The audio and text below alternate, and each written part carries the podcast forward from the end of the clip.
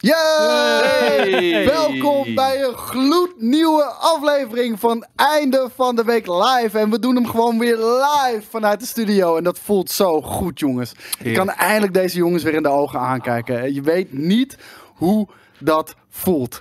Nadat je ze maanden gewoon via een webcam hebt moeten aanzitten staren. Jongens, deze Einde van de Week Live die wordt mede mogelijk gemaakt door onze vrienden bij MSI. En deze week heeft MSI weer een nieuwe aanbieding. Het betreft de Optix G241 24 inch en de Optix G271 de 27 inch monitoren. Deze platte Full HD 144 Hz beeldschermen met IPS-paneel zijn de ideale instapmonitoren en beide nu met €40 korting in de aanbieding bij Coolblue en Bol.com. Check het! Zeker. En dat was onze sponsored message. Dankjewel MSI voor het mogelijk maken van het Einde van de Week Live. Dan heb ik nog een huishoudelijke mededeling zoals altijd. En dat is dat we een hele vette reveal stream hebben. Vandaag om 4 uur. Dus blijf zeker na deze Einde van de Week Live nog even lekker gezellig hangen. Want we gaan iets truly next generational doen. Dit gaat echt next level. Onze Skate en onze Tom, die zitten hier stom verbaasd naar de instructies van Jelle buiten beeld te kijken. Hij heeft het toch gedaan? Hints en shit doen, maar dat kwam niet door. Ik zeg HDMI. En dat heeft hij ook gedaan. Dat zat erin. Oh, hij komt niet binnen. De tv staat ook uit. Zou dat mee te maken hebben? Ja. Alles is stuk vandaag. Alles is stuk. Maar ik weet niet waar hij het over heeft, want alles gaat gewoon goed tot nu toe. Ja, smooth. Ja, smooth sailing. Smooth operator. Maar wat ik zei, om 4 uur hebben we een reveal, een groot onthulling met betrekking tot Game Kings. En we hopen dat jullie daar gewoon bij zijn. Want dat willen we samen met jullie delen.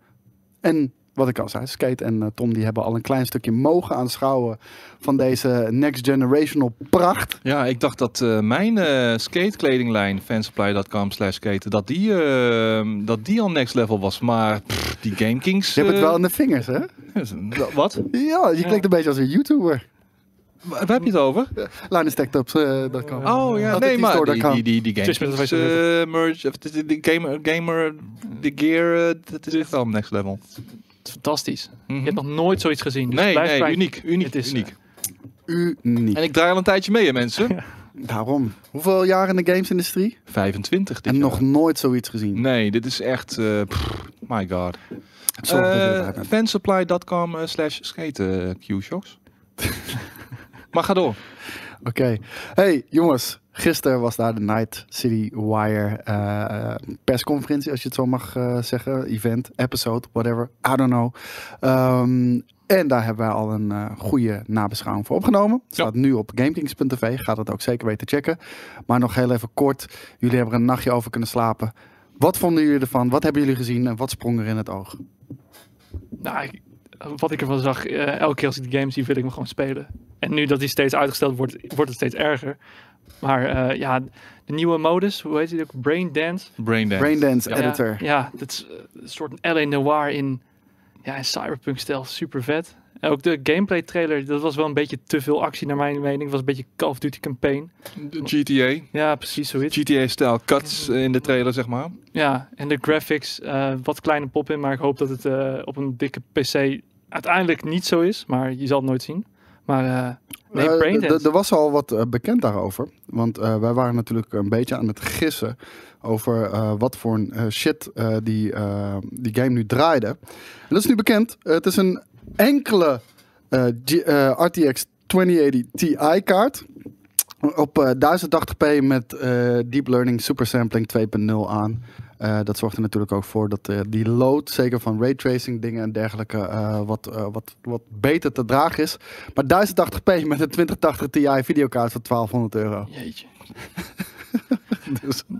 dus maak je geen illusies van 4K 60, jongens. Zet dat uit je hoofd. Het gaat niet gebeuren. Ik denk ook niet dat het gaat gebeuren op de next-gen console. Maar... er is wel nog iets anders. En ik denk dat Skate daar misschien wel heel erg blij mee kan gaan worden. En dat is wat je hier ziet, Skate. Want de Silent Hill composer gaat de soundtrack doen voor Cyberpunk 2077 Edgerunners. En vraag je nu af, wat is Cyberpunk 2077 Edgerunners? Want ik zie je heel moeilijk kijken, Skate. Dat is die anime die Trigger gaat maken. En daar word ik heel blij van. Ja, toch? Ja, kijk, natuurlijk. Kijk, Silent Hill heeft een heel ander soort soundtrack dan, dan Cyberpunk heeft. Maar ik mag er wel van uitgaan dat de man weet wat hem te doen staat wanneer het op een anime aankomt van Cyberpunk. Dus hij zal het prachtig passend gaan maken. En daarbij, Japanners zijn ook sowieso heel goed in cyberpunk-esque soundtrack Absoluut. Maken. Ik moet denken... Niet alleen soundtracks, maar heel veel anime's zijn ook gewoon die stijl, weet je wel. We hebben natuurlijk Akira, wat cyberpunk is. Daar zit heel veel van die industriële techno ook tussen, van Japanse producers. Ja, Ghost in the Shell hebben we natuurlijk. Shell, inderdaad. Oh. Nee, ze kunnen heel veel vette shit doen. En deze man gaat er een steentje aan bijdragen. Edgerunners, volgens mij was die naam niet bekendgemaakt tijdens die stream. Ik zag het ook pas later op social media staan, toen ze ook al een eerste soort van stijl introduceerden over hoe die game eruit gaat zien. Of hoe die anime eruit gaat zien. En dit komt dus op Netflix, jongens. Wel nog heel even geduld hebben. 2022 komt die uit. Dat is nog even zuur. Dat is even wachten. Doet me er ook aan denken dat ze gewoon later pas zijn begonnen aan deze anime. Maar vooral, het ding is dit ook misschien een knipoog naar het origineel? Dat was natuurlijk Cyberpunk 2022. Dat hij ook in 2022 gaat uitkomen. Want deze game moet een lange adem gaan krijgen. Gaat ondersteund worden met DLC uiteraard in de komende jaren. Maar er komt ook nog een heel groot multiplayer aspect aan toe. Dat gaat nog aan toegevoegd worden. Ja, bijzonder. Ik hoef niet zo nodig multiplayer te spelen van dit soort games, denk ik. Al kunnen sommige multiplayers heel erg verrassend uitpakken. Een voorbeeld, The Last of Us. Had een verrassend pakkende multiplayer. Zelfs Uncharted in mindere mate. Ja, ik heb nooit die multiplayer gespeeld. The Last had echt een toffe multiplayer. Is een beetje ondergewaardeerd gebleven. Ondergesneeuwd geraakt door het succes van de singleplayer. Dus ja, weet je, never say never. Het kan zomaar uiteindelijk heel erg tof worden. En het zal niet de toegankelijkheid krijgen van een GTA Online, denk ik. Het zal meer afgebakend zijn. Maar zeker iets waar ik met een schuin oog naar blijf kijken. Aan de andere kant, wat ik al zeg, dit soort games speel ik het liefst voor de singleplayer ervaring. En dan, als het even kan, op 2 verschillende manieren minstens. Met 2 totaal verschillende characters. Om echt gewoon verschillende kanten van de game belicht te zien. Ja, dat ga ik ook doen. Ik kan niet wachten om mezelf in deze wereld te verliezen. Ik ga precies hetzelfde doen wat jij gaat doen. 2 characters. Totaal andere keuzes gaan maken. Dat heb ik ooit ook gedaan in Knights of the Old Republic. Sommige games doen dat gewoon bij mij. En ik moet wel zeggen, als die multiplayer ook maar iets op GTA Online gaat lijken, dan is het niet voor mij. Weet je, voor mij hoeft het niet een game te zijn waarin ik online ga chillen en ga racen en gekke dingetjes ga doen. Nee, ik wil gewoon vette quests ondergaan. En ik ben bang dat dat een beetje gaat bijten met elkaar. Ook niet co-op quest. Nu spreken we steeds over PvP, maar een co-op ervaring in dit universum. Ook wat ik ook uithaal, dat ze nu ook een serie erover gaan maken en dat er nog een multiplayer aankomt. Het wordt echt een franchise voor hun. Net als The Witcher is geweest. Ja, nou veel groter. Ik denk dat ze nu echt full-on in gaan zetten op de mainstream. En Skate en ik hadden het daar ook al een beetje over tijdens de nabeschouwing. Ik denk dat ze vooral qua thema heel erg de mainstream willen gaan inzetten. Ik denk alleen dat zo'n diepgaande RPG niet voor iedereen is. Ik denk dat het FIFA en Call of Duty publiek daar heel erg zich op gaat verkijken. Misschien in eerste instantie denken, dit is een soort van GTA vet, dat wil ik ook spelen. En dan komen ze van een koude kermis thuis. Ik denk dat dat zeker een ding is. Ja. Wat mij overigens wel tof lijkt, is als ze een beetje die Battle Royale elementen in die multiplayer gaan verwerken. Van, zoals bij een Warzone, dat je die optionele bounties en dergelijke kunt pakken. Dus stel je bent in die wereld en je hebt te maken met andere crews die daar ook in rondbivakeren. En dat je dan optioneel, om bijvoorbeeld sneller aan speciale wapens te komen of meer ammo of noem het allemaal maar op, tijdelijke power-ups, dat je dan even zo'n sidequest uitvoert of zo'n bounty. En dan vervolgens de aanval gaat zoeken, weet je wel? Gewoon dat het iets meer gaat zijn dan enkel en alleen crew versus crew. In een gedeelte, in een map die een gedeelte is uit de singleplayer bijvoorbeeld, weet je wel? Mm-hmm. Gewoon, ik denk dat Battle Royale veel beter tot zijn dat het, als het meer zou neigen naar Battle Royale, dat het beter tot zijn recht zou komen dan een standaard multiplayer team tegen team. Ja, en ik zie ook een vraag trouwens uit de chat van welke elementen van diepgaand zijn dan niet geschikt voor de mainstream. Ik denk dat het vooral een ding is van pacing. Weet je, het gaat toch een tandje langzamer dan bijvoorbeeld een GTA. Je moet echt gesprekken gaan voeren die werkelijk impact hebben op het verhaal en de game. Je hebt gigantisch uitgebreide skill trees, zoals we al hebben gezien. Verschillende achtergronden waar je rekening mee moet houden. Verschillende facties die je tegen elkaar kan opzetten en manipuleren. Ja, daar komt heel veel denkwerk ook bij kijken. En als je dan bijvoorbeeld die Braindance Editor ziet... ik denk dat dat een heel goed voorbeeld is van een gameplay feature... die absoluut niet lekker gaat liggen bij de mainstream. Sterker nog, al bij onze Game Kings chat... wat over het algemeen wat meer hardcore gamers zijn... hadden veel mensen al zoiets van... oké, kom op, schiet op. Dit duurt te langzaam. Dit vind ik saai. Actie. Ja. Dus ik denk dat dat het een beetje is. Ja, misschien dat ze dat van een presentatie verwachten. Ik denk eenmaal als ze in die game zitten... Dit is een game die heel veel van je tijd gaat opslokken. Die je echt meeneemt op een episch avontuur, als het ware. En waar jij heel veel invloed zelf op kunt uitoefenen... door middel van character customization en noem het allemaal maar op. En dan ook nog eens de veelheid aan gameplay of game mechanics binnen dat geheel. Ik denk... dat gewoon meer dan welkom is. Alleen mensen willen in een presentatie van 25 minuten meteen vuurwerk zien of zo. En nou ja, ik ben het daar niet geheel mee eens. Ik vind het wel lekker. Gewoon een paar episodes, even game mechanics wat meer belichten. Die, weet je wel, die normaal gesproken niet zo snel aan bod zullen komen. Ik vond dit prima. Zeker. Ja. Als je ziet als dit al zo... in-depth is, alleen die braindance features. Ik ben benieuwd wat ze nog meer laten zien, want er zouden nog meer komen. Ja, 3 in totaal dacht ik. 3 in totaal. Ja. Dat heb ik van horen zeggen. Ik weet niet of dat juist is, maar ik hoorde 3 episodes in totaal. Nou, als elke episode zo'n gameplay feature demonstratie heeft, ja, dan maak je me gek. Dan ben ik om. Ik was al om. Niet dat we daar over hoeven te discussiëren. Toen was er ook nog nieuws vanuit Xbox. En dat was voornamelijk...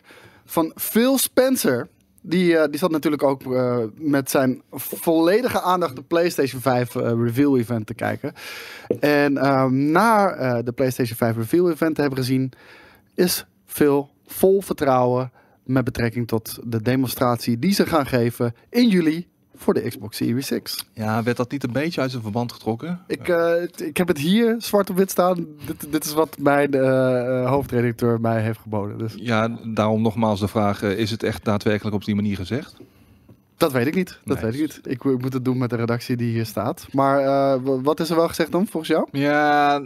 Volgens mij stond het iets meer los van elkaar. Oh, er is niks. Oké, er is niks uit het verband getrokken. Dit zijn zijn woorden. Nou, prima. Maar aan de andere kant, de afgelopen jaren hebben we eigenlijk rond elke E3 wel soortgelijke grootspraak gehad van meneer Spencer. En daar is niet heel veel van terechtgekomen. Dus ik ben gereserveerd. Tegelijkertijd. Elke keer weer. Elke keer val ik er wel weer voor. Elke keer heb ik toch het idee van... Nou, Mr. Spencer, als jij dat zegt... dan gaan we jullie echt... hopelijk iets moois te zien krijgen. Ik ben benieuwd. Hij moet ook wel na die vorige presentatie... wat echt niet door de beugel kon. Van, ja, het was matige indie games, kleinere... Maar mag ik daar even op reageren dan? Want ja, je hebt gelijk. Die viel tegen. Die viel vrijwel in de hele wereld tegen. Daar hebben ze ook flink wat shit over gekregen.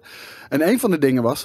jullie kunnen niet goed verwachtingen managen. En dat heeft Aaron Greenberg... maar dan helpt dit toch ook niet? Nee, dat wou ik dus zeggen. Dat heeft Aaron Greenberg bij Mondo toen gezegd van... Oké, jongens, wij hebben duidelijk een probleem met het managen van verwachtingen. Dat gaan we meenemen. Dat gaan we de toekomst beter doen. En dan ga je wel weer zoiets zeggen. Je hoeft het ook niet te zeggen, hè? Maar waarschijnlijk wordt het je gevraagd. Maar ja. Er wordt ook nog in de chat gezegd, ik zeg het er ook bij. In datzelfde interview werd de vraag gesteld of hetzelfde dingen doen als Sony. Antwoord, we kiezen voor diversiteit en we gaan Sony niet kopiëren. Waarmee gezegd wordt dat Sony een soort van one-trick pony is of zo? Nou ja... enerzijds misschien wel. Sony staat gewoon voor hele over de top Hollywood-productie-achtige single-player-ervaringen. Een God of War, een Spider-Man, een The Last of Us 2, noem het allemaal maar op. Dat zijn een beetje de Sony-titels tegenwoordig, allemaal weet je wel. Third-person actie? Ja, allemaal third-person actie, nou, inderdaad. Niet als ik afga op de presentatie die we laatst hebben gezien, want daar kwam behoorlijk wat diversiteit naar voren, hoor. Ja, Ratchet & Clank zit er ook bij, maar... Kena en al die... Maar als iets de PlayStation 4 heeft gekenmerkt, denk ik dat het die grote singleplayer avonturen zijn. Ik denk dat dat een beetje het paradepaardje van Sony is geweest. Weet ik niet. Sony heeft ook een Bloodborne, weet je wel. Voor mij is het uiteenlopend genoeg allemaal, hoor. Maar waar kunnen ze nu variatie in bieden? Een nieuwe Forza, een Racer, GT hadden ze ook bij PlayStation. Misschien een hele diepe RPG. Nou, ik denk vooral dat Phil probeert te zeggen, wij gaan niet alleen focussen op die hele grote single-player ervaringen. Nee, wij brengen gewoon veel meer games uit. En voor ieder wat wil, in ieder genre. Ja, ze moeten ook wel, want we gaan het wel weer krijgen, maar eigenlijk willen we nu vanuit Xbox Series X niet weer dat geëikte rijtje. Gears, Forza, Halo. Nou, ze mogen wel een keertje met een goede Halo. Ja, een goede, nou ja, maar ja, moet die dan van 343 afkomen? Ik waag te betwijfelen, maar ja, dit is de laatste kans. Dit is de laatste kans, inderdaad, maar come on, weet je wel. Kijk, en ze hebben op zich ze zijn een goede weg gaan bewandelen door bijvoorbeeld ook wat kleinere games als Ori en Cuphead en dergelijke aan zich te binden. Al zijn die natuurlijk ook op PC te spelen. Sellers. Nee, die zijn geen system sellers. En ik word er ook een beetje moe van dat al die Xbox-fanaten... maar tegenover Bloodborne en GT en God of War en Last of Us en Uncharted en Spider-Man... staat wel Gears en Halo en Ori en... wat nog meer voor te staan. Maar Halo, er is geen goede Halo nog uitgekomen. En voor Halo Infinite moeten we het nog maar zien. Ja, nee, maar dat is dus het ding, weet je. Je kan niet blijven teren op oude roem. Het is vergane glorie aan het worden. Dus we moeten iets nieuws zien van Microsoft. We moeten nieuwe shit zien. We willen wat meer zien van de nieuwe Hellblade. We willen weer wat meer games met nieuwe ballen. Niet met die oude grijze hangzakken. Ik zie hier een hele treffende opmerking van Raul Giovanni. Die zegt gewoon, het is een beetje alsof je Naughty Dog vraagt 25 jaar lang alleen maar Crash Bandicoot te maken. Ja, maar die games die je net opnoemde, zoals Cuphead en Ori, die gaan geen Xbox verkopen, maar die ga je wel aan de Game Pass helpen. Ja. Daar zit volgens mij de grote verandering in Xbox. Die gaan niet meer voor de Xbox. Nee, maar dat is de Game Pass. Ze gaan niet meer voor de hardware sales. Ze gaan voor Game Pass. Ja, maar ik vind dat je wel titels moet hebben die je naar Game Pass trekt. Ja. Kijk, en weet je, als dat niet een titel is die je wegblaast, dan denk ik niet dat je heel snel een PlayStation-eigenaar kan overtuigen om zijn PlayStation opzij te zetten en in het Xbox-ecosysteem te duiken. En of dat nou via Game Pass is, of dat nou via console is of iets dergelijks, maakt mij verder niet uit.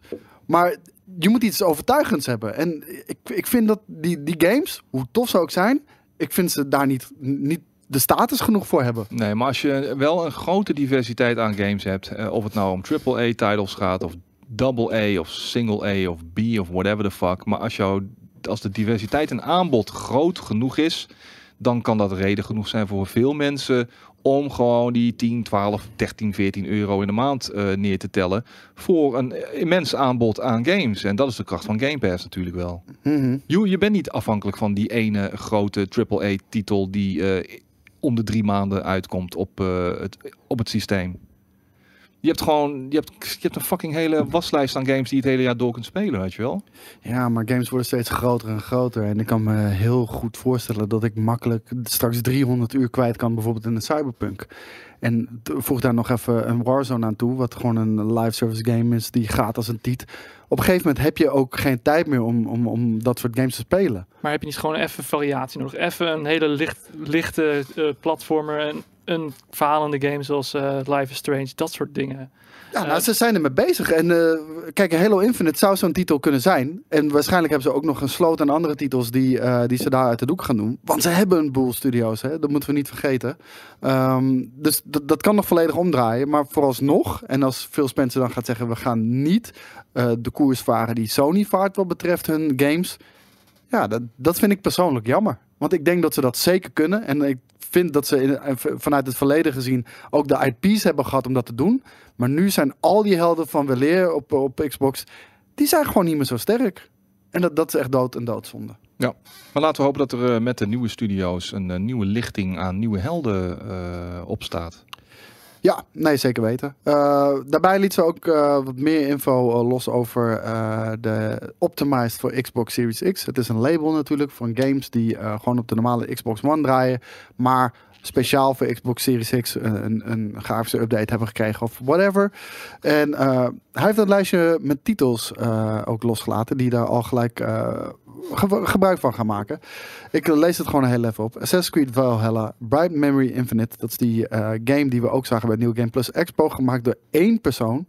Call of the Sea, Chivalry 2, Chorus, Cyberpunk 2077, Destiny 2, Dirt 5, FIFA 21, Gears 5, Halo Infinite, Hitman 3, Madden NFL 21, Marvel's Avengers, Outriders, Scarlet Nexus, Scorn, Second Extinction, The Ascent, The Medium, Vampire the Masquerade Bloodlines 2 en Yakuza Like a Dragon. En wat wil het nu zeggen? Wanneer games optimized voor Series X zijn, dat heb ik hier staan. Games zijn dan natively designed of fully rebuilt voor Series X. Target 4K 60 fps met uitschieters naar 120 fps. Raytracing in selected games. En bij die selected games vallen onder andere Cyberpunk 2077, Halo en Destiny 2. Ja, wel een oké lijstje, maar niet echt die ene systemseller voor een Xbox. Zoals games als Scorn die we hebben gezien, dat is niet echt waar ik een Xbox voor ga halen. Nee, maar dit zijn de games die vooral voor nu nog bekend zijn. Hè? In juli gaan ze heel veel first party games nog laten zien en daar zullen ongetwijfeld nog een hoop verrassingen bij staan. En er staat Target 60 fps. Laten we hopen dat het alsjeblieft de standaard gaat worden. Want ik speel nu ook The Last of Us op 30 frames per seconde.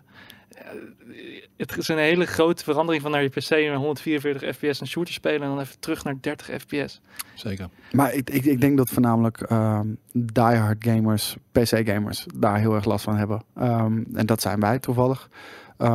Maar ik denk dat mainstream, weet je, de Call of Duty en de FIFA gasten, ja, we moeten ze elke keer maar weer noemen, maar dat zijn wel waar de verkoopcijfers liggen.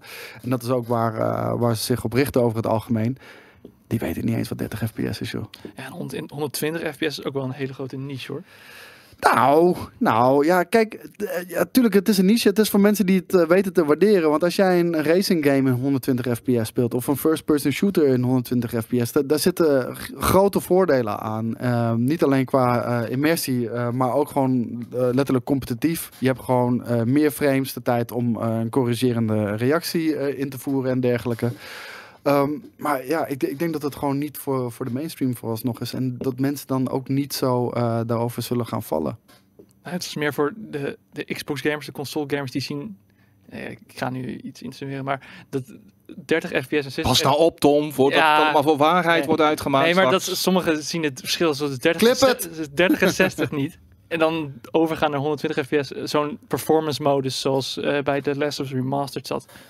Voor de echte niche, dat zou nog kunnen. Maar ik zie niet dat de gemiddelde Call of Duty speler nog even heel graag zijn game in 120 fps wil spelen.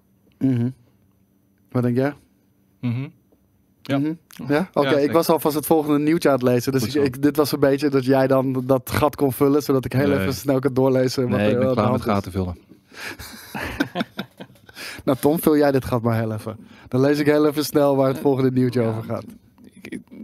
Ja, ik zie ook mensen dat je 144... Gaan we het ook nog hebben over gaten vullen? Gaan we het ook nog hebben over gaten vullen? Daar waar het eigenlijk niet mag. Of zullen we dat gewoon lekker buiten beschouwing laten? Hoe bedoel je dat? Wat er nu leeft op Twitch? Ja, precies. Oh ja, daar kunnen we het zeker wel over hebben. Ik las in de tekst hieronder dat het er wel over ging. Dus. Oké, nou, brand maar los. Nee, we gaan gewoon even rustig het rijtje af. Ja, het rijtje staat skate. Gaat het nu hebben over wat er leeft op Twitch? Nou ja, we kunnen beginnen aan de top. En dan dalen we vandaar naar onder. Gisteren, volgens mij op Twitter, naar buiten gekomen. Een van de guys die in charge is van partnerships en dergelijke in Amerika. Mm-hmm. Hassan heet hij, geloof ik. Die wordt beticht van power-hungry gedrag en seksueel intimidatie en noem het allemaal over. Kijk hoor. Gewoon... die shit die we de laatste dagen heel erg aan het licht zien komen. Gewoon vrouwen die opstaan, die naar buiten treden met hun verhaal over dat ze op een seksistische manier behandeld zijn, dat ze tot aan dat ze verkracht zijn, dat andere soorten onzedelijke handelingen gedaan zijn, dat mensen hun positie hebben gebruikt om macht of om invloed uit te oefenen op die vrouwen. En er is een hele movement aan het ontstaan. Het is nogal wat. Waar komt het vandaan, denk je? Want er is nu al best wel veel publieke onrust natuurlijk. We hebben het coronavirus natuurlijk achter de rug. We hebben de economie die op punt van klappen staat. We hebben de Black Lives Matter movement en de vele protesten over de hele wereld en demonstraties. En nu ook in één keer dit. Het lijkt wel alsof alles in één keer tegelijkertijd komt. Is dat een perfect storm? Of is dat gewoon een opportun moment om misstanden in onze maatschappij aan te kaarten? Waar komt dat vandaan? Dit komt over als de perfect storm. En niet alleen op Twitch trouwens. Mixer had hetzelfde probleem. Ook veel grote Twitch streamers of gewoon veel Twitch streamers die hun power position uitbuiten door kijkers te manipuleren, sexual harassment, dat soort dingen, rape en noem het allemaal op, onzedelijk gedrag richting minderjarige kijkers en streamers ook. Het loopt helemaal uit de hand. Maar ja, bedoel, waar power waar power in het spel is, corrumpeert altijd. Weet je, power corrupts en dat blijkt nu ook eens te meer. Mensen worden gezien als helden. Jongens, meisjes kijken tegen bepaalde mensen op. En die mensen die maken daar gewoon op een hele fucked up manier misbruik van. En nou ja, en zeker nu in een kader, in een tijdsvak waarin mensen hun stem verheffen om punten te maken, weet je wel. Of het nou gaat om Black Lives Matter of noem het allemaal op. De Twitch blackout die er bijvoorbeeld afgelopen week is geweest. En ik zie het ook in de chat, er wordt al geopperd, is het niet innocent until proven guilty? Ja, dat is altijd natuurlijk een beetje waar de schoen wringt in deze discussie. Want het probleem is natuurlijk geweest dat er heel veel aanrandingszaken en verkrachtingszaken zijn geweest, waarbij er geen bewijs is, waarbij er geen getuigen zijn en dergelijke. En dan is het jouw woord tegen het haren. En dan soms is het misschien nog DNA-onderzoek of iets dergelijks. Maar ja, dan moet je nog steeds bevestigen of het non-consensual was of juist wel. Dus het is een ontzettend moeilijke materie. En dan, weet je, om te zeggen, believe all women. Dat kan natuurlijk niet. Maar je kan ook niet alle verhalen zonder bewijs, kan je ook niet van de tafel vegen. En wat mij dan een beetje rubs me the wrong way, is het feit dat sommige mensen dus nu liever willen zien dat Twitch, die geen onderzoek doet, eigenlijk jouw persoonlijke verhaal niet interesseert, whatever, ook geen autoriteit is op dat gebied, dat jij eigenlijk verwacht dat Twitch eerder een uitspraak doet over een bepaalde zedenzaak dan bijvoorbeeld een rechtbank of whatever. En dat is heel tricky, want je ziet het al vandaag de dag. Je hoeft maar beschuldigd te worden en je hele reputatie kan naar de galamiezen zijn natuurlijk. Ja. En ik wil ook absoluut niet de verhalen van vrouwen die opzij zijn gezet omdat er geen bewijs is, noem het allemaal maar op, wil ik ook niet minimaliseren. Maar ik probeer alleen te zeggen, het antwoord heb ik niet. Nee, en om Twitch, de judge, de jury en de executioner te laten... drie biertjes en de telefoon even aanraken. De televisie even aanraken, ja. Maar ik bedoel, Twitch, de judge, jury en executioner laten spelen. Terwijl we nu ook nog, terwijl steeds meer duidelijk wordt wat er in de top zich afspeelt ook gewoon, weet je wel. Hoe fucked up sommige mensen daar bezig zijn met hun power-hungry moves. Ja. Nou, nee, liever niet, weet je wel. En ik vind het goed. Nou, ze hebben al gelijk een alibi om die mensen te beschermen. Want ze doen er zelf keihard aan mee. En als je dan keihard naar anderen gaat wijzen, dan is het een kwestie van tijd dat jij ook natuurlijk mee wordt genomen in hun graf. Ja, en ik hoef ook niet zo nodig dat hertenvrouwtje dat dan gaat bepalen of iemand guilty of whatever the fuck is. Kijk, als iemand, als een Twitch streamer die bijvoorbeeld waar de vingertjes naar worden gewezen, als die op een gegeven moment ook zelf zegt van, alles wat er gezegd is over mij, deze hele brief die is geschreven, is op mij van toepassing. Ik heb het gedaan en ik ga hiervoor moeten boeten. Ja. Sure, dan mag je die guy... Maar dat gebeurt bijna nooit. En het probleem is dat er vaak verschillende interpretaties zijn van een avond. En dat bedoel ik gewoon oprecht, ze hebben hetzelfde verhaal. Maar waarbij de een zoiets had van... Huh? Maar we hadden toch een hele goede tijd en we hebben dit toch gewoon gedaan. Terwijl de ander misschien de volgende dag pas spijt had. Of misschien daar al niet helemaal lekker voelde. Maar misschien niet duidelijk heeft gecommuniceerd. En communicatie gaat natuurlijk twee kanten op. Dus ik wil ook absoluut niet alleen naar het slachtoffer wijzen. Maar dat zijn hele moeilijke zaken. En ja, ik vind het ook een beetje eng wat er dan gebeurt. Want inderdaad, je bent al meteen schuldig. En er is geen ruimte voor nuance of dialoog meer. Want als jij erover wil praten, dan ben je voor velen aan het goed praten of aan het minimaliseren. En ik denk een dialoog sluiten, dat nooit heel handig is. Nee. En we hebben het nu over internationaal, Amerika en dergelijke grote streamers. Tot mijn verbazing kwam ook deze week naar buiten dat er in Nederland ook het een en ander heeft plaatsgevonden de afgelopen jaren. Maar niet verbazend, toch? Nou, verbazend niet. Want ook hier zijn natuurlijk... Je hebt influencers, YouTubers die superstars zijn. Ja. Twitch-streamers in mindere mate. Maar weet je... Het is gewoon early YouTube.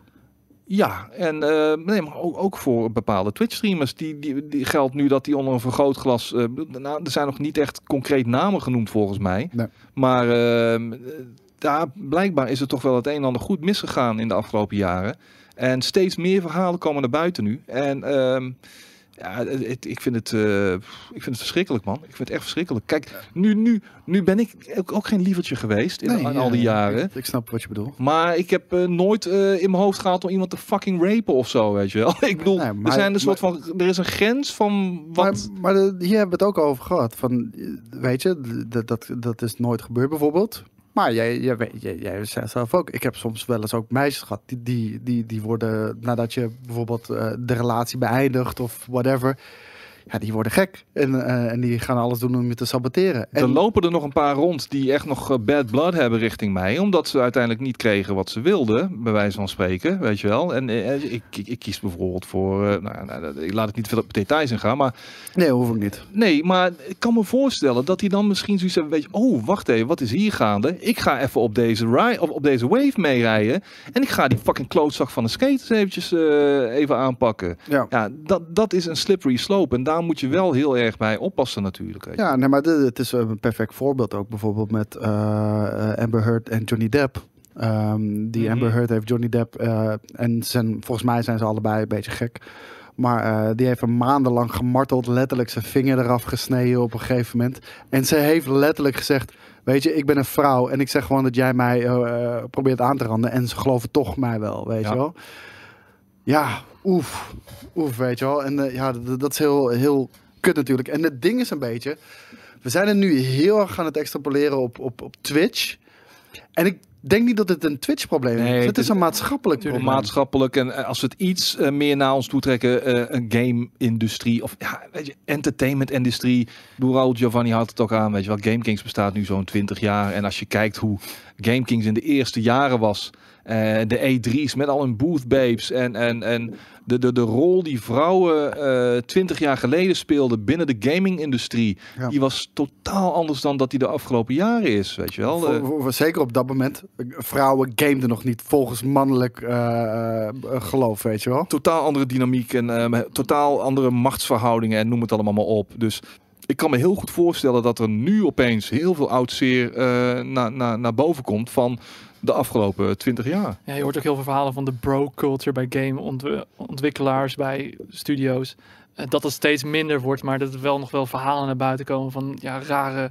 Vooral laatst bij Riot Games, dat hele verhaal van dat vrouwen steeds mindere jobs kregen of minder betaald worden. En dat is nu een hele grote case is geworden. Mm-hmm.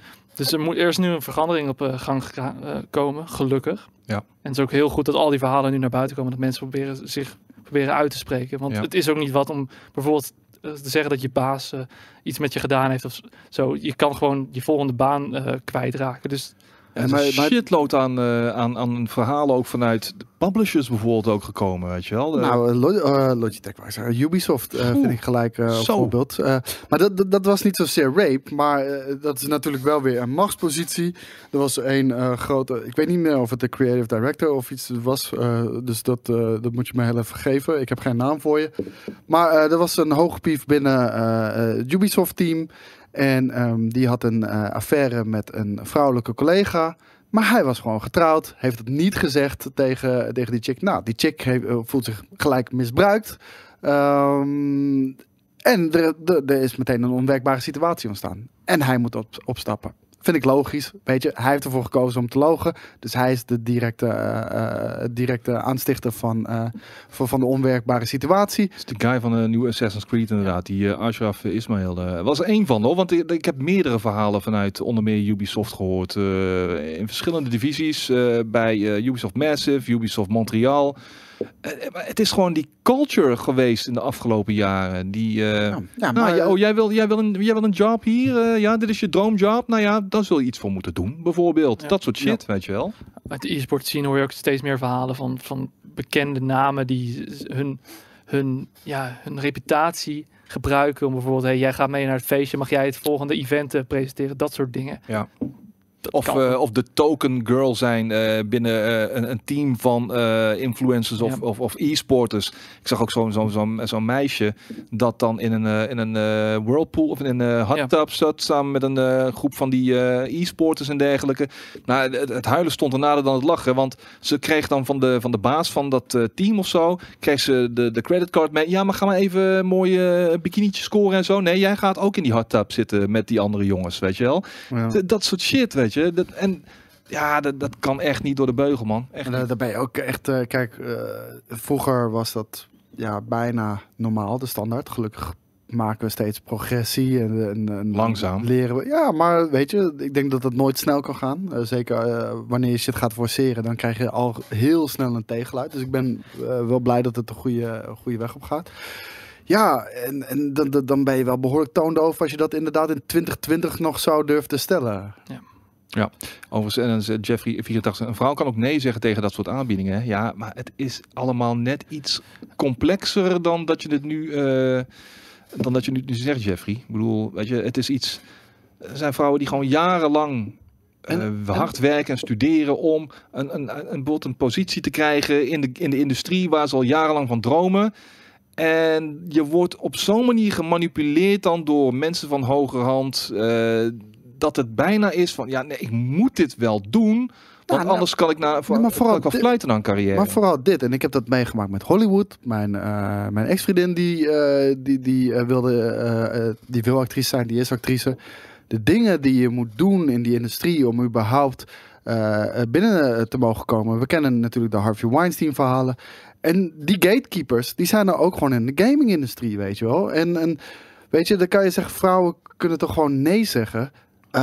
Nee, zo makkelijk is het niet. Want als jij een droom hebt om ergens aan de slag te kunnen gaan en je stuit continu tegen hetzelfde probleem op een gegeven moment ga je dan de keuze maken. Laat ik mijn droom vergaan, dat ik die gewoon los. Of even tandjes op elkaar en doe het. En dan voor de rest van je leven misschien spijt hebben. Dat kan ook natuurlijk. Hè? Zeker, zeker. En dat gebeurt ook vaak op hele uiteenlopende manieren. Soms gebeurt het ook. Het gaat niet van het een op het andere moment. Nee, je komt nader tot elkaar, weet je wel. Of je begint net te werken daar. Je komt nader tot elkaar en iemand maakt je wegwijs. En ja, en iemand gunt je het beste. En is extra aandacht aan het besteden aan je. Zodat je nog verder kunt geraken in de industrie. En voor je het weet trek je wat meer naar elkaar toe. En voor je het weet ben je elkaars confidants. En deel je alles met elkaar. En voor je het weet heeft die guy zijn hand in je broekje, weet je wel. En ik moet heel even adresseren. Dus coach, jij zegt dat de vrouw gewoon ja moet zeggen. Dude, ik heb niks van zoiets gezegd. Wauw. Ik heb letterlijk gezegd voor wat voor een moeilijke keuze vrouwen moet staan. Moet ze een droom opgeven? Of dan toch maar toegeven? Weet je wel, dat zijn de kwesties waar zij mee dealen. En dat is kut. En dat komt door gatekeepers binnen die wereld. Ja, dat is wel een vraag die nu wel aan de orde is natuurlijk, Brownzyper. Hoe heeft Tom die droombaan bij Game Kings gekregen? Gewoon hard werken. Dat is het ding, gewoon hard werken. Ja, maar juist die gatekeepers, die moeten ze juist aanpakken. Mensen die machtsgebruik maken. En gelukkig daar komen juist al die verhalen, zodat die mensen aan moeten gepakt worden. Niet helemaal gecanceld, dat ze niks meer ooit mogen doen. Mm. Dat vind ik ook wel een beetje te. Maar ja, kom maar op met die verhalen allemaal. Gewoon blijven delen. Ja, ja. En dit gaat zeker nog een hele dikke, vette staart krijgen. Ik ben benieuwd hoe het op landelijk niveau... Of ja, landelijk niveau, dat klinkt zo raar. Maar ik ben heel erg benieuwd hoe dit zich verder gaat ontwikkelen in Nederland. Daar gaan nog meer verhalen naar buiten komen, gegarandeerd. Ja. Nou, Angry Joe is dat nu van de week gebeurd. Oh, wat dan? Angry Joe, die is betucht van sexual predatory gedrag. En die heeft gelijk zijn team van advocaten erop opgezet. En die chick die hem heeft beschuldigd daarvan, die heeft nu wel al 3 keer even benadrukt. Nee, hij heeft me niet aangerand. Nee, hij heeft me niet verkracht. Hij was gewoon heel erg predatory. En ik vind dat je dan wel een heel gevaarlijk gebied begeeft. Ja, weet je wel? Want ik denk blog ook offline gehaald nu. Hè? Ja, maar ik denk dat er toch wel ook heel veel zaken zijn die gewoon per interpretatie gewoon kunnen verschillen over hoe mensen van een situatie denken. En ja, nogmaals wat ik zeg, ik heb daar niet het antwoord op, maar besef inderdaad, zoals jij ook al eerder zei, dat is echt een slippery slope en daar moet je echt voor oppassen ook. Ja, was dat het ding? Een vrouw ging met hem mee naar het hotel, ze ging douchen en dat hij dan vraagt van, mag ik mee douchen? Ja, kun je, ja. Ja, als zoiets is, dan dat is misschien, ja, dat dan overschrijdt. Ja, maar ik kan me ook voorstellen, kijk, zij introduceert zich aan hem. Zij vraagt of ze met hem mee mag. Gaan naar feestjes, gaan naar panels. Drinken drankjes samen uit eten. Weet je, als je dat dan op een gegeven moment zegt, je kan toch ook het idee hebben dat er geflirt is of iets dergelijks, weet je wel. En ja, dat kan je misschien verkeerd inschatten. Ik heb zijn statement niet gelezen. Dit verhaal is ook verder nieuw voor mij. Het staat het hele verhaal. Is dat zijn kant van het verhaal? Is dat het verhaal van beide kanten? I don't know. Zij heeft blijkbaar die verklaring ook weer ingetrokken, lees ik. Ja, ik ken het verhaal niet, dus ik ga daar geen oordeel over vellen. Dus weet je, I don't know, man. Nee, en misschien is er... Kijk, in heel veel gevallen bestaat er geen universele waarheid. Want je hebt letterlijk zijn waarheid. En dat kan hij misschien naar eer en geweten vertellen zoals hij je beleefd heeft. En zij kan het ook doen. En dat het nog steeds verschilt van elkaar. En dat is exact dezelfde situatie. Dus ja, je kan helaas nog niet in elkaars koppie kijken. En het enige wat ik daarmee kan zeggen is... wees voorzichtig, man. En we hadden daar gisteren in mijn stream ook een soort van discussie over. En ja, en dat vind ik ook moeilijk. En dat zei een meisje in onze chat ook. Die zei, je moet gewoon altijd om consent vragen. En dat zei ze niet alleen de man naar de vrouw, maar ook natuurlijk andersom. Mm-hmm. En om heel eerlijk te zijn, ja, misschien zou dat moeten. Maar ik heb dat bijvoorbeeld nog nooit meegemaakt. Dat ik dat letterlijk zo sec zeg of zo, weet je wel. In het verleden gold altijd van... Ik kom in contact met iemand... En misschien is het mijn judgment, zeg maar. En dat bij sommige mensen ontbreekt op de een of andere manier. Maar gewoon... Ja, maar dat is het, 100%. Dat ik aanvoel van, wij gaan vanavond gewoon even... Wij gaan neuken vanavond. Ja, en dat denk ik. En ik zie het in je ogen. Wij gaan neuken vanavond. En dan gebeurt dat ook meestal wel. Ja. Maar dan... Dat is het. Ik heb nooit gevraagd van... Hey, vind je het goed als wij gaan neuken vanavond? Nee, maar... Nee, voor mij is dat altijd een gevoel geweest. Zijn, hè? Ja. Hè? Ja, maar... oké, maar ik heb nooit... In ieder geval... ik ben nooit tegen de situatie aangelopen van...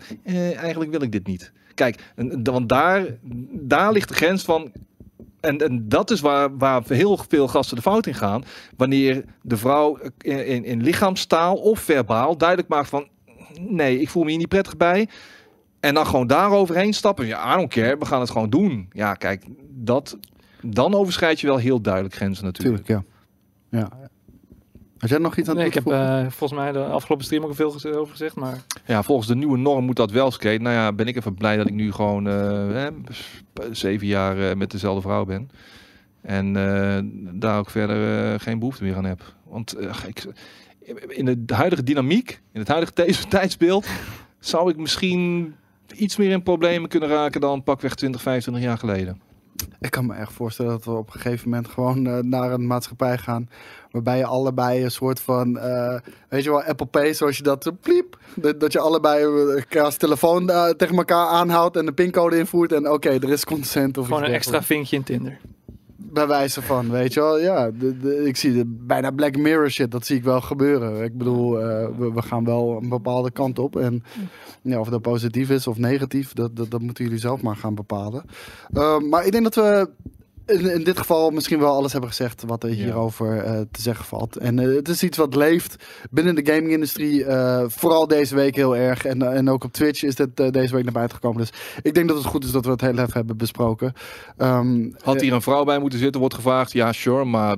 Helaas hebben we op dit moment geen vrouw in onze redactie. Nee, maar daarbij mogen we hier toch wel gewoon een mening over hebben en onze view daarover ja, tuurlijk, zeker weten. Maar het is ook niet een einde van de week live die in het teken staat van...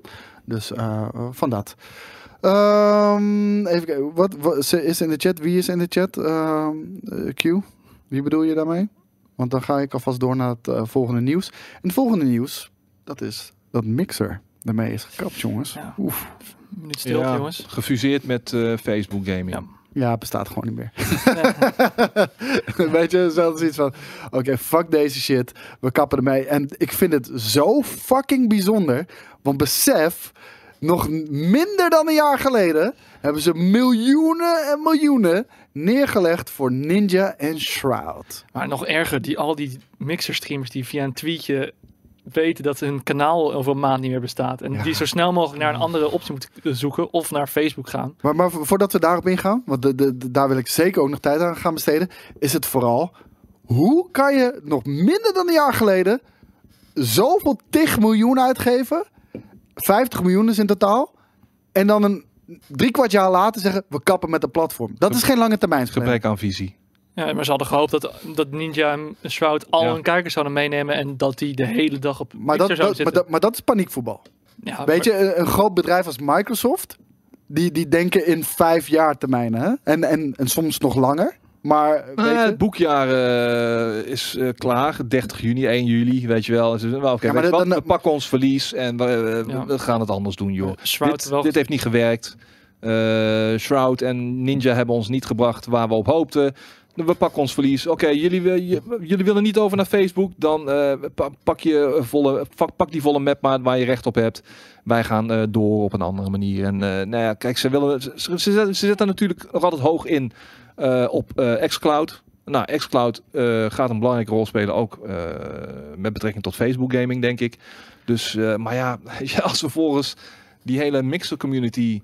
dusdanig van slag is en zoiets van fuck that, wij gaan niet naar Facebook gaming, dan maar weer terug met hangende pootjes naar Twitch.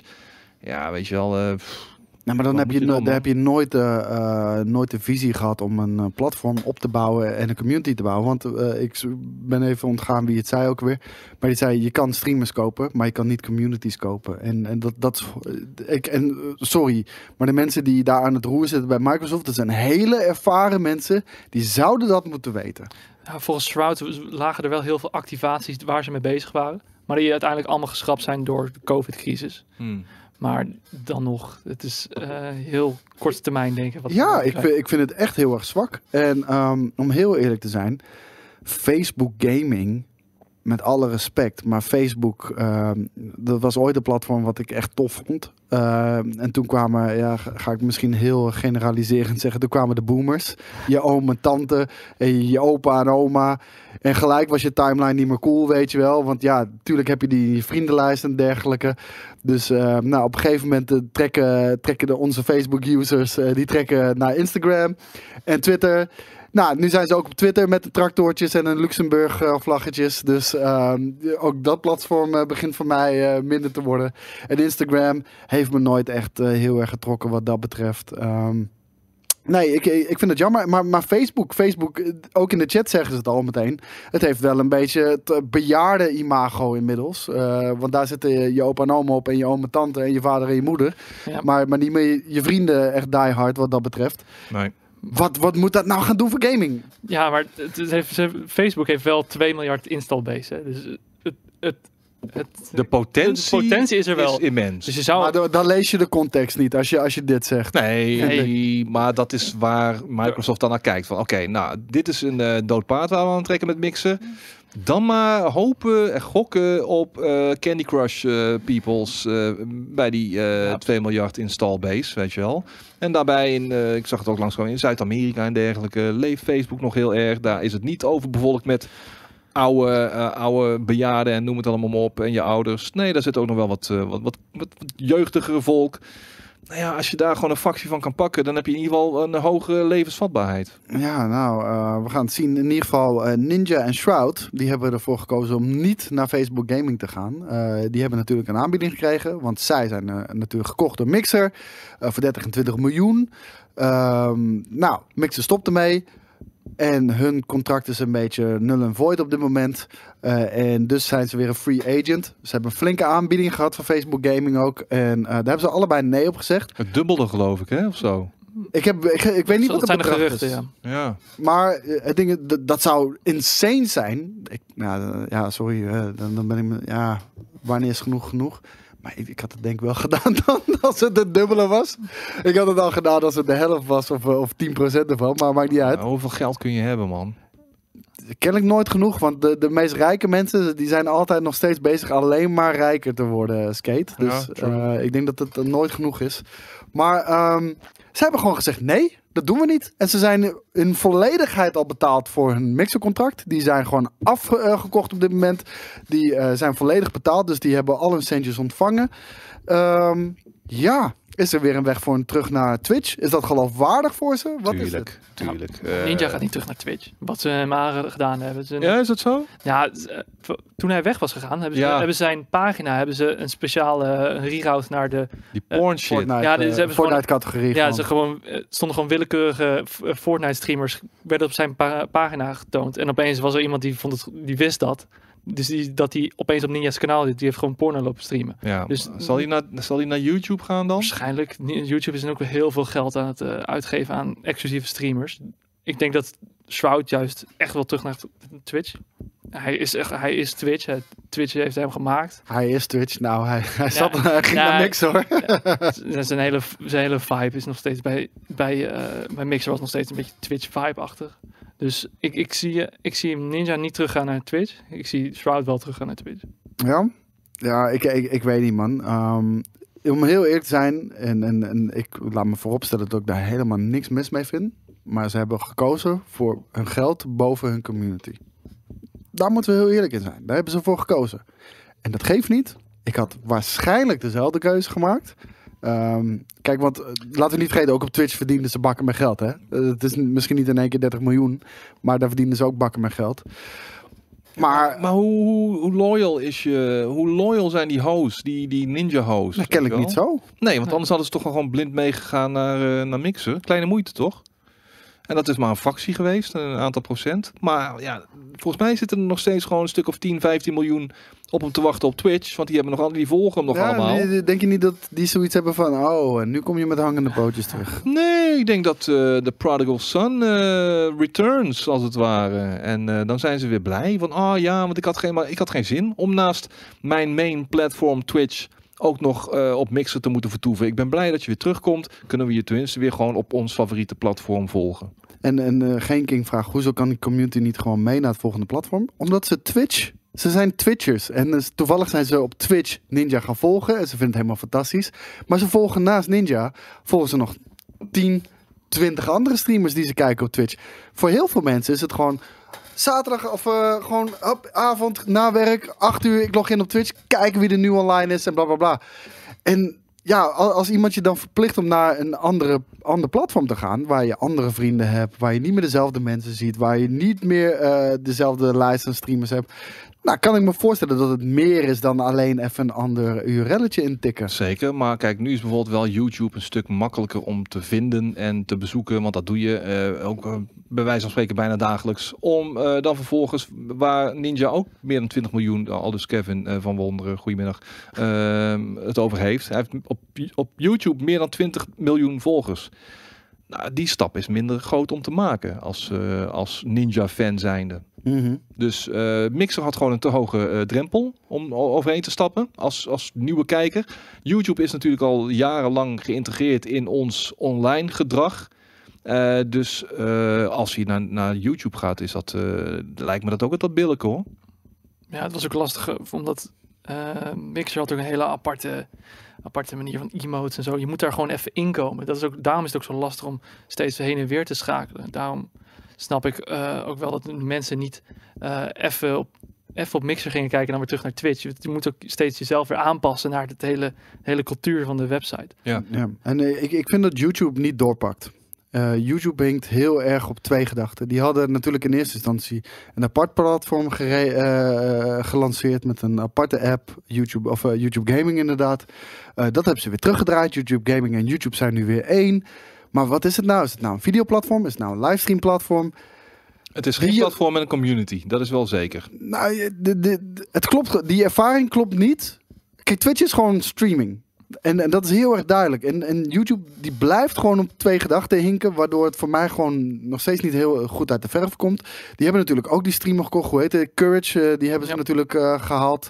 Vind ik een hele toffe, grappige dude wat dat betreft. Maar ook nooit meer gezien nu die op YouTube zit. Want ja, inderdaad, wat bijvoorbeeld Silly P al zei hier in de chat, is van, het zit niet in het website ritme, weet je wel. De seconde dat YouTube streaming serieus gaan nemen, wordt het pas echt interessant, zegt Kevin. Ja, daar ben ik mee eens, want ik denk dat nog steeds qua infrastructuur en natuurlijk potentie qua miljoenpubliek, als we het over Facebook hebben, vind ik dat YouTube dat veel meer in zich heeft zitten, weet je wel. Zeker. Maar ze durven daar geen keiharde keuzes in te maken en dan blijven ze maar een beetje aanrommelen. En wat dat betreft voelt het heel erg Stadia-achtig aan, wat dat betreft, weet je wel. Van ja, wel A zeggen, maar niet echt B zeggen.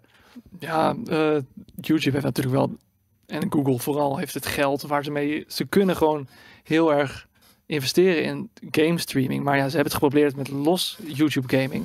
Het is lastig voor hun om echt een pad te kiezen. Want stel, als je een losse livestream pagina hebt, dan heb je die dagjes mensen die alleen maar langs YouTube filmpjes zitten kijken en dan een livestream pakken. Die zijn niet op zoek naar livestreams. Die zitten toevallig gewoon, gewoon te browsen. Maar ja, die hebben ze dan niet. Maar ja, ze moeten gewoon committen voor streams. Het is gewoon een losse landingspage voor, want ik kan nooit een YouTube... Je komt ze altijd tegen je. Als je kan er niet op zoeken of zo. Nee, daarom. Het klopt nog voor geen ene meter.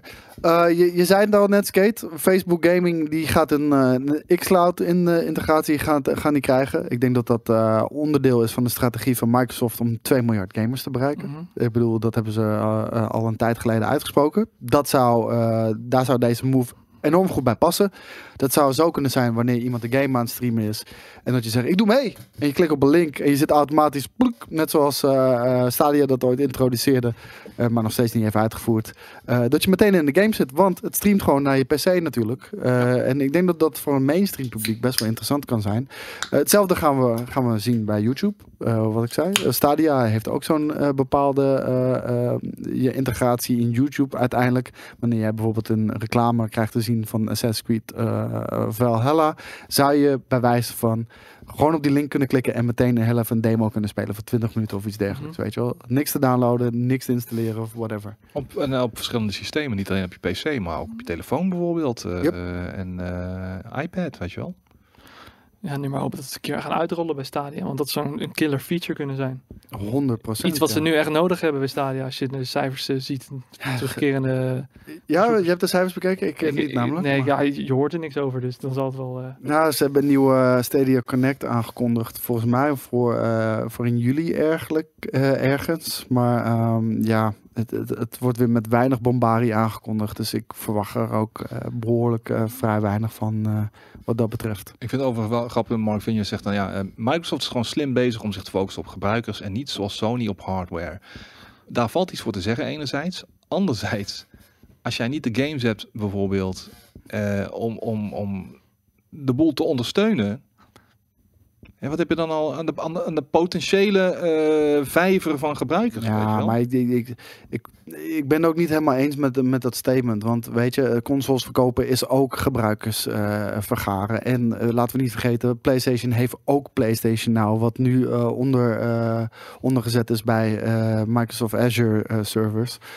Die gaan ook al de PlayStation voorbij. Weet je wel, dat kan je ook al op je PC spelen. En in de toekomst ook op je tablet en telefoon. Dus die gaan wat dat betreft ook daarvoor, weet je wel. Jij kan op dit moment, volgens mij, als je nu PlayStation Now neemt op je PC, kan je gewoon Spider-Man in zijn volledigheid spelen, weet je wel. Dus ik denk dat ze dat ze allebei een beetje die kant op gaan. En Game Pass onderscheidt zich wat dat betreft wel echt enorm daarvan nog. Want ja, ik vind PS Now vind ik een beetje karig wat dat betreft nog qua aanbod.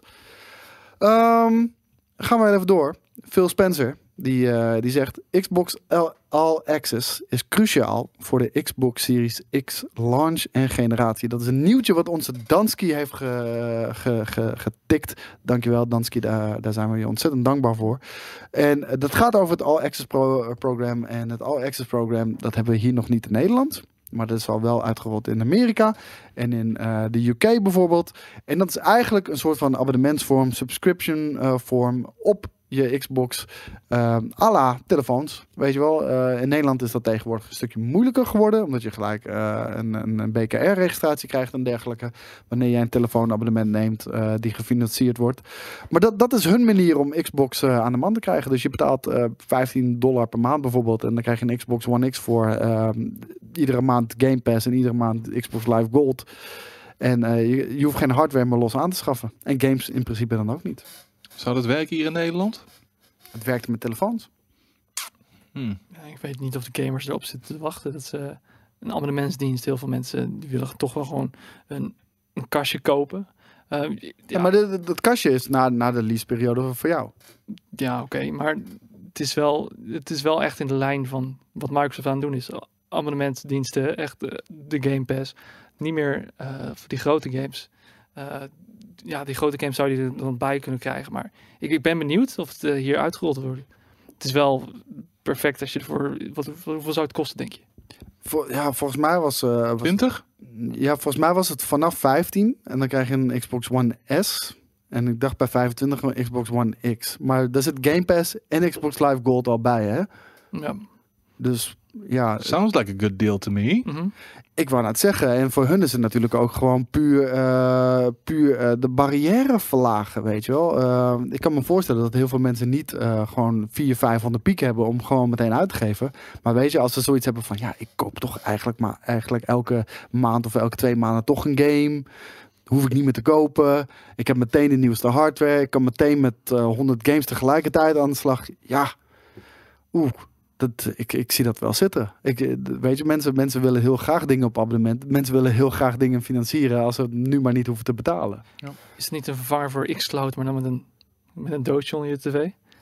Hoe bedoel je? Op Xcloud heb je het precies hetzelfde, maar dan heb je geen fysieke console. Nee, Xcloud kan je echt overal op spelen. Dit is gewoon, je krijgt een console en die kan je thuis aansluiten. En na 2 jaar, als jij al je abonnementskosten hebt betaald, is dat ding gewoon voor jou. En dan kan je ermee doen wat je wilt natuurlijk. Ik weet niet hoe het bij de chat zit, wat de chat daarvan vindt. Ligt zo'n abonnement voor jullie? Ik ben best wel benieuwd. TV's op afbetaling, wordt ook gedaan. Netflix voor €15 per maand, zonder een televisie erbij. Ja, ik heb het idee dat de chat ook zoiets heeft van, nou ja, op zich lijkt dat wel een prima deal te zijn. Ja, ik begrijp het. Maar enerzijds, en ik heb bij Mediamarkt gewerkt. En daar hadden we natuurlijk ook dingen op afbetaling en dergelijke. Ik ben, en misschien is dat een beetje van de oude stempel, ik ben van mening, een tv, een Xbox is een luxe product. Als jij dat nu niet gewoon in één keer klap kan betalen, misschien moet je hem nu niet halen. Weet je wel, dat soort shit, dat soort financieringen moet je opzij leggen, moet je bewaren als je dat überhaupt aan wilt beginnen. Voor een wasmachine die kapot is, waar je geen geld voor hebt. Een auto die reparatie nodig heeft. Maar de consumptiedrang bij de mensen is vaak groot. En als jij jou een hele lekkere wortel voor je neus wordt voorgehouden, dan loop je daar wel achteraan, weet je wel. Mm-hmm. Dat is het hele ding. En als ze dat op een hele sexy manier weten te verpakken en te promoten, dan kan het zomaar zijn dat daar toch wel een behoorlijk grote groep voor valt. Ja.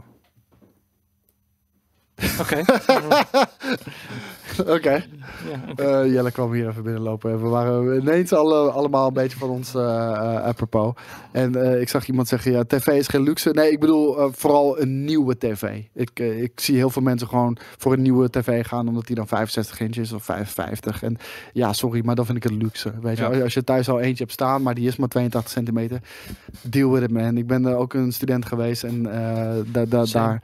daar heb ik ook gewoon jaren jarenlang naar een monitortje en een hele kleine tv zitten kijken. Dat hoort toch gewoon bij het leven. Ik krijg straks van die commercials zo van Microsoft Xbox All Access. Let op, het leent goed zelf. Ja, ja, maar echt precies dat inderdaad. Ja.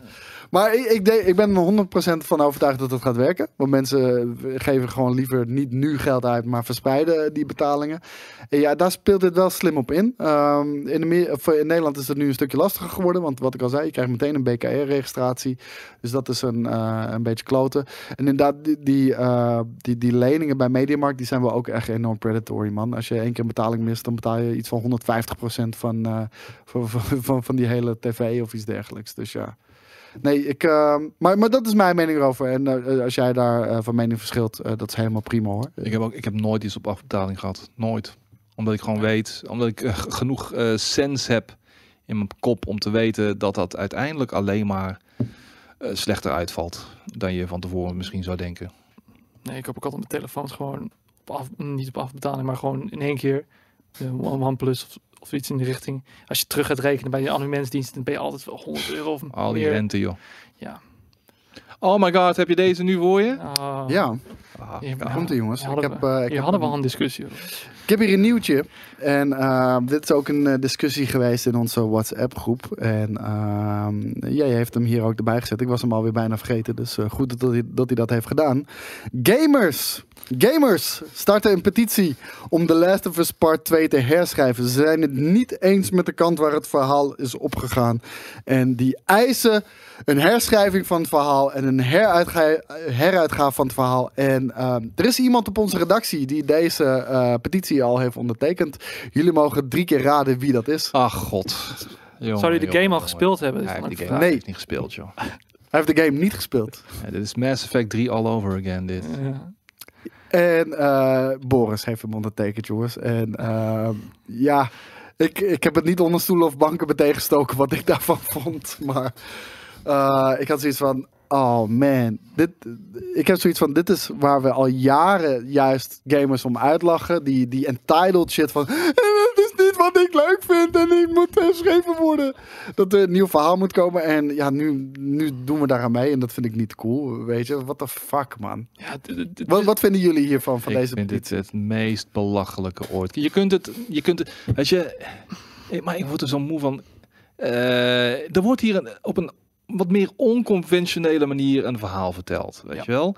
We gaan niet spoilen trouwens. Nee, sowieso niet. Dat maar in de chat gaat ook niemand spoilen, maar het wijkt af van het gangbare pad dat we kennen van de Hollywood-producties en zo, weet je wel? En de held lives at the end, weet je? En het gebeurt op een andere manier dan dat je gewend bent en dat choqueert heel veel mensen. En ik heb zoiets, zeg maar. Het is niet aan je. Tuurlijk, je kan het niet tof vinden. Maar dit is de intentie geweest van de schrijvers. Die hebben daar een heel weloverwogen besluit over genomen. Elk segment in het verhaal, daar is over nagedacht. Daar kun je het mee eens zijn of niet. Maar alsjeblieft, ga nou niet jezelf verplaatsen in een of andere. Ja, nee, ik had het zo gedaan. Ik had het zus of zo gedaan. Ja, maar is dat niet gewoon inherent aan kunst en entertainment? Weet je wel, de schrijver, regisseur, die is de visionair en die bepaalt. En dat kan je tof vinden of dat kan je niet tof vinden. En als je het niet tof vindt, dan kijk je het niet of koop je het niet. Nee. En als je het wel tof vindt, dan good for you. Maar je gaat toch niet eisen? Je gaat toch niet eisen dat iemand zijn visie, zijn shit wat hij bedacht heeft gaat aanpassen, omdat het jou niet aanstaat. Ja, vooral wanneer deze game verkooprecords breekt naar de ene naar de andere. Verkoop sneller dan God of War, Spider-Man en dergelijke. Maar Stranger zegt, ja, wel overwogen, daar zet ik mijn vraagtekens bij. Hier zijn ze 7 jaar mee bezig geweest. Geloof mij, dit verhaal is geschreven, herschreven. Er is aan geschaafd. Dit is een team effort. Het team heeft uiteindelijk gewoon dit neergezet. En fuck, hier moet je het mee doen. En gelukkig, want kijk, die vocale minderheid, want dat is wat het is nu het hardst aan het schreeuwen, weet je wel. Terwijl ondertussen die 4 miljoen mensen die hem in de eerste week gekocht hebben, grotendeels, want er zijn ook mensen die hem op een gegeven moment hebben teruggebracht nadat ze hem hebben uitgespeeld of wat dan ook. Maar die zijn met volle teugen aan het genieten. Of, weet je wel? Nee, maar ik wil ook heel even reageren op wat de echte prins zegt in de chat. Koos, jij klaagt ook heel erg over Star Wars. Dat klopt. Ik vind de sequel trilogy is gewoon een bittere teleurstelling wat mij betreft. Nooit, en met The Last Jedi is absoluut dieptepunt. Weet je wel, ik vind dat een schande voor Star Wars. Nooit van mijn leven ga ik een petitie schrijven om The Last Jedi te laten veranderen. Dat is de visie geweest van Rian Johnson. Hij heeft de sleutels gekregen van Star Wars. Hij mocht het op dat moment bepalen. Ik was het er niet mee eens. Ik mag daar mijn beklag over doen. Maar ik heb niks te eisen. Ik heb niks te eisen in deze, vind ik. Ze hebben een enorm risico genomen met Last of Us Part 2. Het is heel anders dan deel 1. Props voor hun. Maar als ze precies dezelfde game als deel 1 hadden gemaakt, hadden we daar ook over lopen zeiken. Dus het is het verhaal neemt een hele aparte wending, maar dat vind ik... Ja, ik heb het maar gespeeld. Dat is het enige wat ik ga zeggen. En props voor hem. Ja. Ik hou ervan. Ik hou ook van films, gitzwarte films, waarin de held aan het einde gewoon echt een hele vieze, nasty dood sterft bijvoorbeeld, weet je wel. Want dat is niet gangbaar. En dan pak je me, weet je wel. Dan pak je mijn hart, want ik leef al het hele traject leef ik mee. En aan het einde gaat hij kapot, wel op een hele vieze manier, weet je. En dan wring je mijn hart gewoon even goed uit. En dan moet ik dat, dan heb ik tijd nodig om dat te verwerken. Maar daar hou ik van. Ik hou daarvan, ja. Ik wou net zeggen, games die iets met me doen, of me aan het denken zetten, of me emotioneel raken, of whatever. Ja, ik ga daar best wel lekker op, moet ik zeggen, hoor. En ik heb deze nog niet gespeeld. Ik ga er nog aan beginnen. Maar ik wil er echt mijn tijd voor nemen, want dit is een van de titels die bij mij echt torenhoog op mijn lijstje stond. Maar ik wilde niet gewoon erheen jassen. En ik wil ook niet 4 verhalende games tegelijkertijd spelen. Jij kent dat probleem denk ik ook wel, Skate, wanneer je games moet reviewen voor Game Kings. Ja, dus dit is zo'n game waar ik de tijd voor ga nemen. Ik moet alleen echt flink mijn best doen, want mensen zijn van streek over deze game. En die zijn ook gewoon echt keihard aan spoilers, zowel in de chat als op Twitch followers gooien. En die verpesten gewoon expres voor andere mensen dat ding. Ja, maar wat is het met de Mass Effect Trilogy, Stranger? Ik bedoel, ik heb het gespeeld. Daar was ook een petitie voor. Zij hebben het aangepast. Ja, maar ja, ik bedoel, daar deden ze precies wat ze zeiden dat ze niet zouden doen. Wat zouden ze doen? Kijk, uiteindelijk is het toch gewoon aan BioWare om te beslissen hoe ze het laten aflopen. Ik heb volgens mij de versie na de petitie heb ik niet eens gespeeld. Voor mij was die trilogie klaar. Sure, 3 was misschien wel het minste deel van de 3. Maar ik vond het is voor mij nog altijd een van de beste game trilogies aller tijden. En dat doet het... Nou, iets wat gemankeerde einden, echt niks aan af. De journey was uiteindelijk vele malen belangrijker. Maar dat vind ik dus ook. Red Dead Redemption 2, het einde. Ik was oprecht boos even, weet je wel. Maar niet boos van, ik wil wat anders. Maar gewoon boos van, oh nee, dit zag ik niet aankomen. En wat doet dit pijn, dit raakt me, wat kut. Maar het ging om die 50 uur die daar aan vooraf ging, weet je wel. Die waren fucking top notch, weet je wel. En dan, dat het einde dan niet bevredigend is, ja, fine, whatever. Maar het raakte me wel. En ja dat doet toch wel wat met me. Ja, sure, nee, maar ik ga niet dan nog vervolgens een petitie opstarten of wekenlang lopen janken, weet je wel. Het is uiteindelijk de beslissing geweest van BioWare in dit geval bij Mass Effect 3. Ja, oké, dan is het geen bevredigend einde. Swag, weet je wel, so it be. Beter anders spelen. En Hakkie Makkie, het einde van Red Dead Redemption 2, dat feit stond vast, maar er zijn verschillende manieren waarop dat kon eindigen. En ik heb een bepaalde manier gekozen. Dat komt door de keuzes die je zelf hebt gemaakt in de game. Ben ik op een bepaald einde gekomen wat ik niet echt cool vond. En ik begreep van andere mensen in de chat, als je andere keuzes maakt, had je een ander einde gehad. En ja, helaas. Dus, hoe kan Abby nou zo... Dat wordt uitgelegd in de games. Dat wordt allemaal uitgelegd. Ik begrijp dat niet. Wat is er? Nee, dat is een lichte spoiler. Dus we gaan er wel verder over op in. Nee, precies. Maar echt, dan nog. Weet je wel. Ik vind het wel bijzonder. En dat heb ik nog nooit eerder gezien. Dat een game zulke hoge cijfers krijgt. En ik heb ook nog nooit gezien dat sommige gamers zich zo keihard geroepen voelen om in elke chat heel even te zeggen hoe slecht die game is. En als iemand zegt, oh, maar ik vind hem wel leuk, dat ze, koste wat het kost, diegene moet overtuigen dat het niet leuk is wat ze hadden gedaan. Dat vind ik bizar. Ik heb nog de afgelopen paar weken, ook in chats en zo, moest ik mezelf verdedigen voor het feit dat ik me echt... dat ik echt meegesleept ben in het verhaal. Omdat ik het gewoon een hele toffe game vond. Die me echt gewoon... na afloop even een paar uur gewoon liet uithijgen. Zo van, holy shit, wat een fucking trip was dit. En sure, het was verhaal technisch misschien niet allemaal even goed, sterk. En gameplay-wise viel ook wat op aan te merken. Maar het komt zelden voor dat een game zoveel indruk maakt op mij op zoveel verschillende vlakken als The Last of Us 2. Maar dan, ik moet me bijna schuldig voelen om die shit, weet je wel. En ja, maar die skate, hoek, al die streamers vonden het kut, dan moet jij het toch ook kut vinden? Ja, nee. Het is een beetje een cliché om te zeggen, maar je begrijpt de game pas als je het gespeeld hebt. Als je die spoilers die overal zijn, dus alleen maar leest, dan denk je, what the fuck, wat is dit? Maar ja, als je het hele verhaal van de game hebt gespeeld, dan snap je alle... alle dingen die gebeuren, alle keuzes die gemaakt worden. En ja, ik wil niet zeggen niet dat alle keuzes zijn even goed te billijken, zeg maar. Niet alle keuzes zijn maken evenveel sens. Hier en daar denk ik ook van, nou, dit had je verhaal technisch misschien iets anders kunnen aanpakken. Maar nee, ja, ik snap het wel. Je zit in een post-apocalyptische wereld. En mensen doen... Ja. Calypso. Lekker. Calippo. IJs. Maar weet je, mensen doen dingen om te surviven, weet je wel. En ja, oké. Maar kijk, er zijn mensen die echt serieus zeggen van, serieus, worden jullie betaald om dit te zeggen? Mensen, we krijgen niet betaald van Sony, alsjeblieft. En ik zag ook op mensen reageren op YouTube, was dat een comment van, en die werd heel veel gelijk. Jullie zeggen alleen maar dat de game goed is, anders krijgen jullie geen review copy meer. Dude, een game van €60, daar kunnen we met Game Kings niet op draaien, hoor. Oh my god. Ja, die €60 besparing. Oh.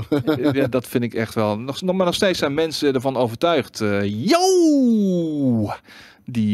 Dat er gewoon lijntjes zijn. Wat doe jij nou? Yo! Die zeggen gewoon, er zijn gewoon lijntjes tussen bijvoorbeeld Sony en Tsunai en zo, weet je wel. Van als je niet positief praat over die game, dan krijg je geen games meer, hè? Volgens mij hadden jullie ook een paar... Hoe komt het daar vandaan? Onder meer. Oh. Nee, maar het verhaal van, ze zullen al betaald krijgen door Sony, dat ze zo positief zijn.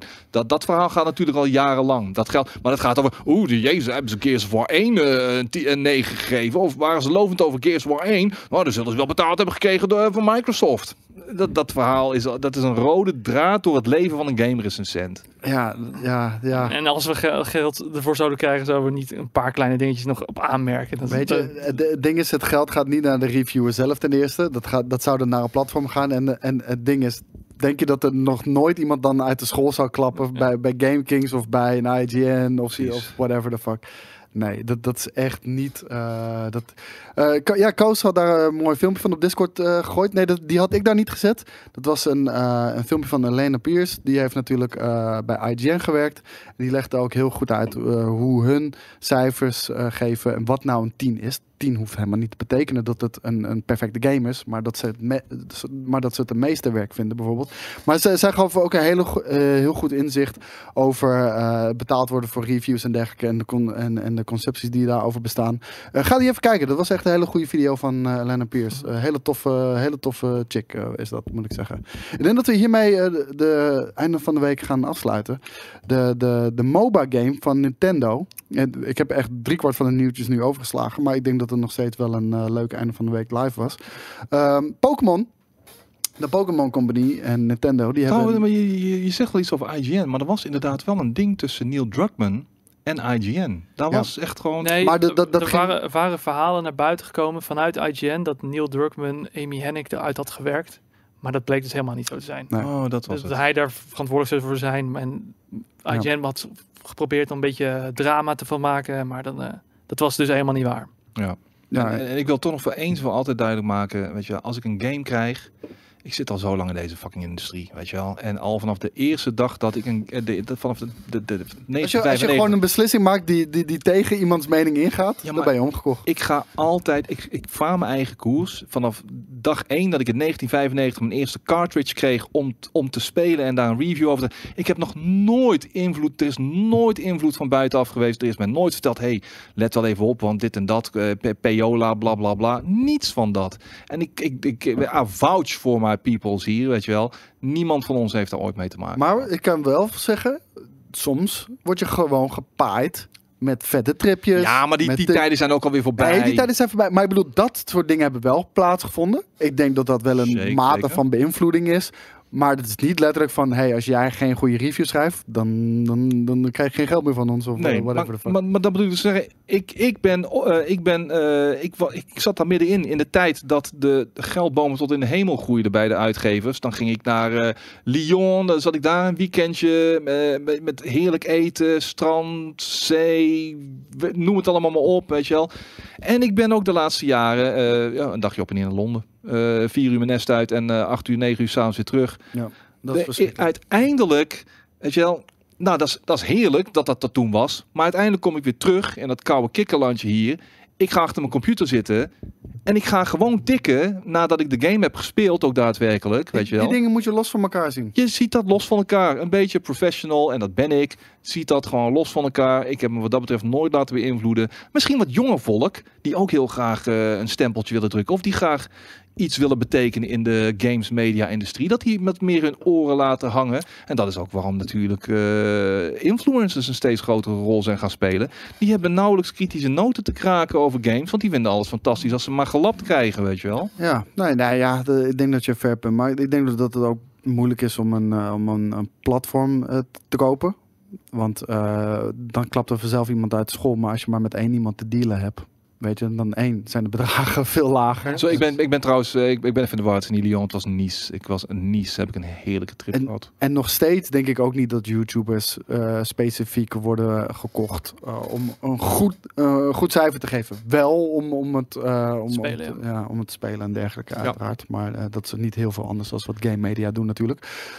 De Pokémon Boba. Heel kort, Tom, wat vind je ervan? En waarom heeft hij 55.000 dislikes? Ja, heel veel Pokémon-fans zaten gisteren lekker op een stoeltje te wachten tot ze een nieuwe remake van een hele toffe Pokémon-game, Pokémon Diamond, gingen krijgen. En wat kregen ze? Een MOBA van Tencent. Maar een nieuwe game. Maar, waarom dan dislikes? Ja, omdat mensen hadden iets anders verwacht. Geen MOBA, geen multiplayer game. Ze wouden gewoon een nieuwe Pokémon. Ja, ik ben er wel excited voor, maar ik ben ook een MOBA-speler, dus een MOBA met een Pokémon-sausje, mij lijkt het wel leuk om te spelen. Vooral omdat het gratis is en op de mobile. Ja, en de game wordt free to start. Ik weet niet precies wat dat inhoudt. Maar ja, dat je eerst een paar uurtjes gratis mag. En als je verder wil spelen, dat je dan even wat moet lappen voor het extra. Oh, dat is echt een timer-ding of zo? Dat denk ik wel eigenlijk, ja. Of maar 1 karakter dat je gratis krijgt. En als je betaalt dat je alle Pokémon mag spelen. Okay. Dus we zitten trouwens wel allemaal op 1,5 meter. Dat is de optische lens. We hebben een telelens toch? Grote, ja, telelens. Zoals je ook met die drukke, die foto's met telelens van drukke pleinen en drukke stranden. En uiteindelijk als je ertussen staat, blijkt het allemaal reuze mee te vallen. Maar we zitten ook helemaal niet naast elkaar. Het is allemaal, allemaal losse cube. We zitten allemaal thuis, dus achter een greenscreen. Ja. Technologie van tegenwoordig, jongens. Oké, jongens. En on that bombshell. Ja, jullie hebben om 4 uur nog een some important stuff te doen. Ik ga lekker naar huis. En ik word al helemaal lijp als ik eraan denk dat ik hier nog 3 uur lang moet zitten in deze hitte. Tom is ook aan het smelten hier. Jezus. Doe je armen omhoog, Ketten. Jij is ook echt zeiknat. Wat hier? Even klotsokseltjes. Holy shit. Ja, maar het is echt bloedheet hier, man. Jij bent droog. Ik ben zo wit als wat. Oh, maar ja, die skate is echt een coole kikker. Maar een reptiele man. Hey, jongens, dit was het einde van de week live. En daarmee zijn we aan het einde gekomen van deze podcast. En natuurlijk ook livestream. Maar blijf vooral kijken. Want om 4 uur hebben we gewoon de allergrootste reveal stream ooit op Game Kings. En we zijn zo over een half uurtje terug. Dat mag je absoluut niet missen. Daar hebben we met man en macht hard aan gewerkt. Dit moet even opnieuw. Er wordt, as we speak, een petitie opgestart. Men wil een ander einde, Koos. Ja. Volgens mij hebben we net gezegd dat we daar scheid aan zouden hebben. True. Dus jongens, we checken jullie later. Een heel fijn weekend. Ciao!